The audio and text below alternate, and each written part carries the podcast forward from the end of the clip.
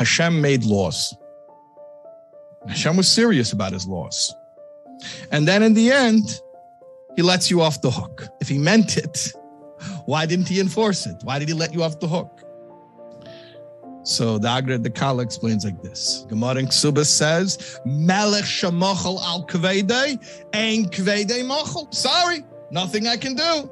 My hands are tied. I'm a melech. I can't forgive you. However, the Agra de Kala says the Jewish people are called Hashem's children.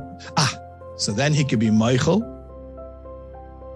and tshuva can work. So the entire concept of tshuva, the entire concept that we can be imperfect children of Hashem and it won't condemn us, it won't doom us. The fact that we can come back from our from our mistakes is why? Because the Aibershter is a tate, and what power does a tate have? He can be mochel.